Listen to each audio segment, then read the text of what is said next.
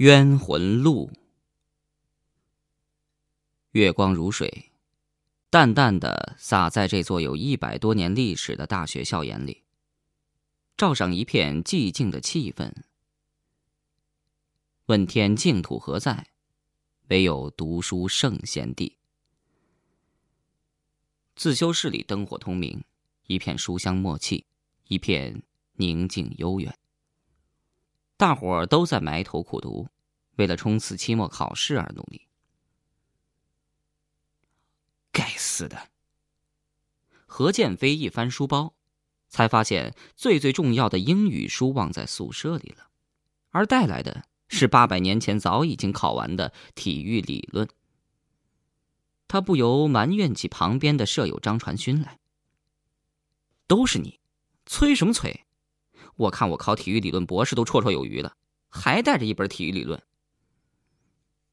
张传勋嬉皮笑脸的说：“你英语那么好，不用看了。”一边打开书包，突然间他也低呼一声：“啊，哇，死了！我也把体育理论带来了。”何建飞笑得趴在桌子上，怎么都起不来了。张传勋说：“哎呦。”这这不行啊！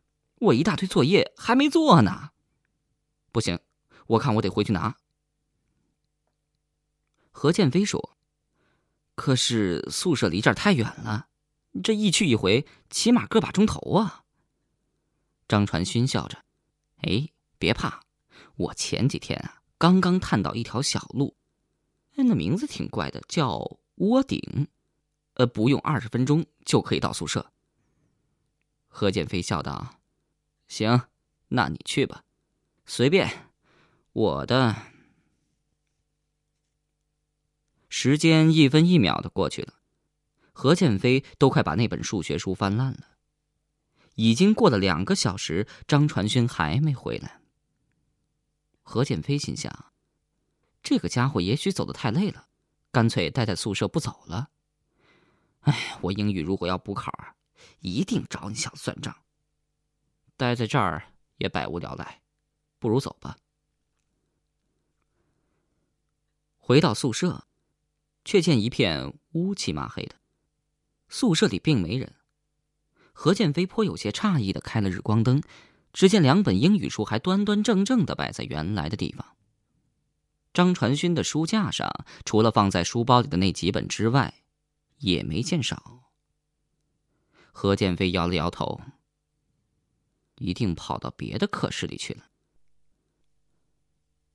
何建飞拉过一张椅子，拿起宝贝的英语书来，在前有音响、后有电脑、上层跳舞、下层座谈的环境中，开始了艰苦的背诵课程。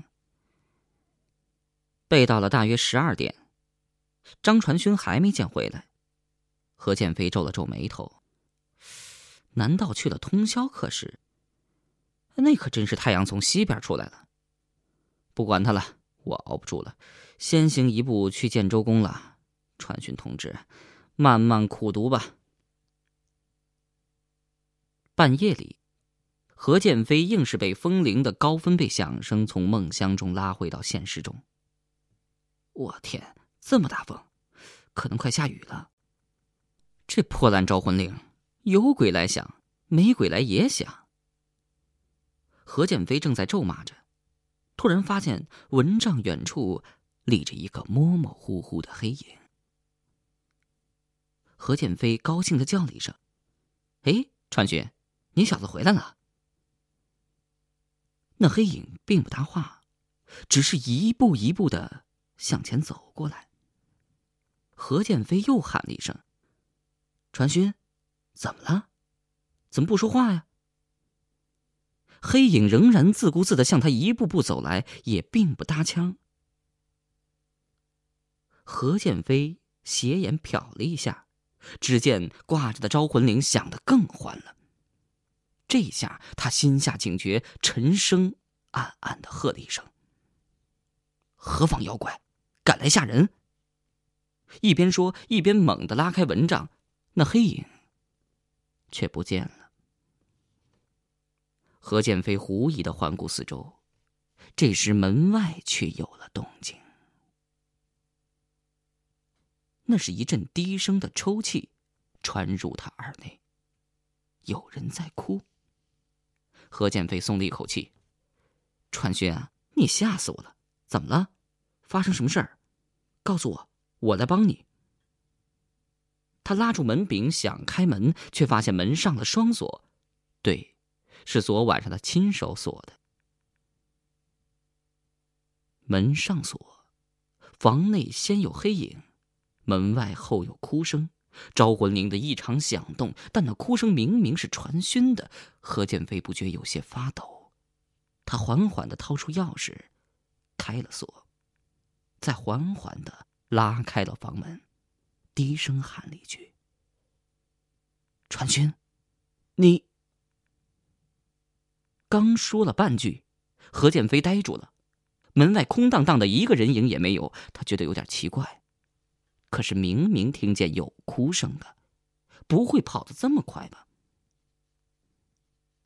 突然，身后房内传来一声巨响，何建飞连忙回头看，却是张传勋的两本英语书掉下了课桌。他再向门外望了一望，见毫无动静，只好重新上了双锁，捡起英语书，回到床上。继续睡他的大觉。清晨五点钟，何建飞又被一阵疯子似的敲门声吵醒了，并且还有尖锐的叫喊声：“建飞，建飞！”何建飞冲到窗户前，猛地拉开窗户，大吼：“干什么？不要命了？知不知道几点呢？”隔壁宿舍的黄达开满脸惊恐的立在门外，两只手在窗外颤抖的厉害。出出事了，建飞，传讯死了。霎时间，何建飞犹如脑内响了一个闷雷，一片空白。黄达开还在自顾自的说着：“就死在那条小路上，满脸恐怖啊！听说眼珠都爆出来了，脸上全是血，找不到伤口在哪儿。公安局来了一大堆人，校长也……”何建飞一把抓住黄达开，说清楚几点死的。黄达开一愣，法医刚才说应该是在十点到十一点之间，你问这干什么？何建飞一拳击在窗框上，震下了许多灰土来。十一点死的，那半夜来的，一定是传讯的鬼魂，他向我来报信儿。可恨，我还没明白过来。又有人死了吗？逃不掉的。每年都一定要死过几个才行。逃不掉的，逃不掉的。你去了没有呢？假如你心存怨恨，就全部发泄出来吧。黄达开悄声对何建飞说着：“哎，又是那个神经质的师兄。”自从他女朋友不明不白死在那条小路上，他就变成这副模样了。何建飞快速的开了锁，打开门，一阵风的向楼上冲去，没几下便见到那师兄在前面慢慢的走着。何建飞喘着粗气说：“师兄，等等，我想问几个问题。”那男的摇着头说：“哼，不用问了，有谁会相信？”何建飞说：“人死为鬼，鬼死为界，我信呢。呃，请问，你说的每年一定要死几个，这话什么意思？怎么会逃不掉？”那师兄转过头来，一双小眼睛在高度近视镜之后闪着诡异的光。我不知道啊，我知道，还会这样子吗？还会死人吗？我只知道，那条小路早在几十年前就被私下称为“冤鬼路”啊！冤鬼路，冤鬼路啊！嗯，可是为什么会取这么可怕的名字呢？我怎么知道？传说在夜深人静的时候，走过这条小路的人一定会满脸惊恐的血流满面，死在路上。他不信。一个人去了，最终怎么样呢？他死前拼尽全力跟我说了两句话：一定要死的，逃不掉的。是啊，逃不掉的。接着，那师兄呵呵的笑着，转身慢慢的走去了。何建飞立在当地，像石像一样一动不动。一定要死的，逃不掉的；一定要死的，逃不掉的。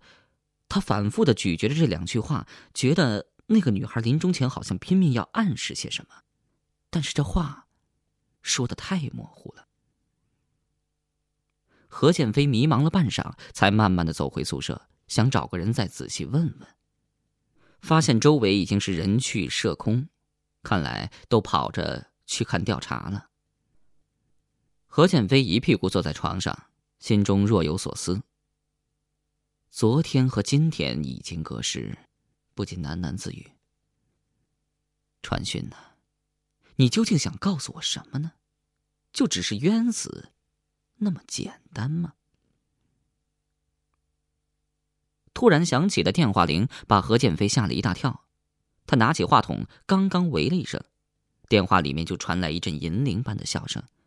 “嘿，何大师哥，你刚刚被票选为全省高校第一大靓仔，恭喜恭喜啊！”何建飞一听就认出是女朋友田英真的声音，他叹了口气：“大小姐啊，现在才六点不到，有何贵干呢？”田英珍惊讶的声音再次传来：“哎。”第一大靓仔呢？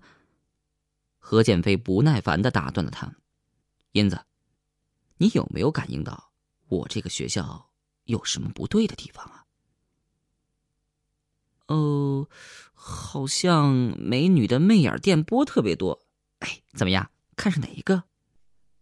何建飞气得直翻白眼儿：“臭丫头，我不是开玩笑，我这儿死人了。”田英珍的笑声还在络绎不绝的从话筒里传来，是吗？哪个大美女啊，让我们的何大靓仔心痛如此？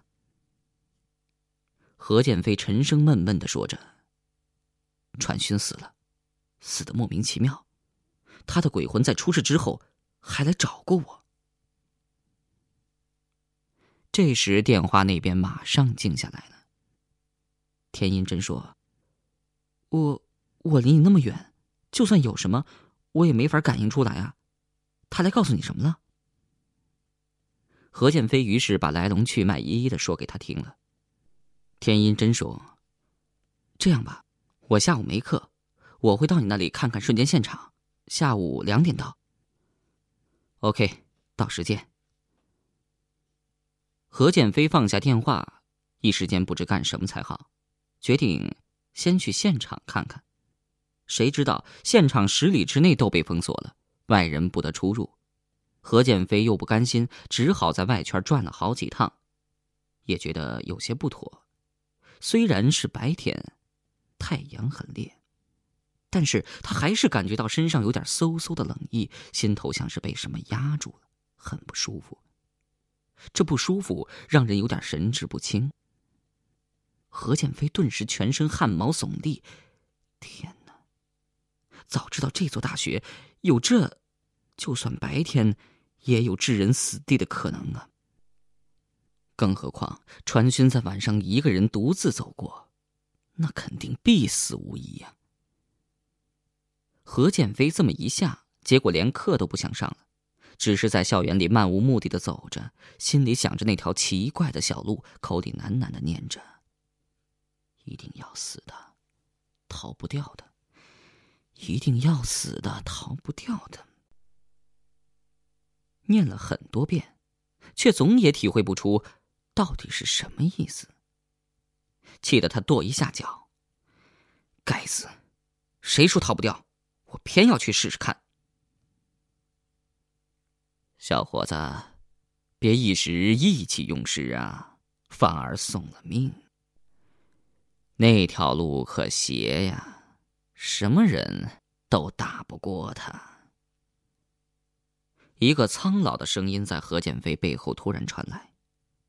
何建飞连忙回头一看，原来是一个扫地的老头。他有点诧异：“老伯，你知道我指的是什么事儿？”那老头嘿嘿一笑：“ 我怎么能不知道呢？这所大学一百多年了，老得很呐，什么邪性的东西都有了。最最邪的，除了那条冤鬼路，还有啥呢？”何建飞精神一振，连忙走上几步套近乎：“哎，老伯。”你知道这冤鬼路？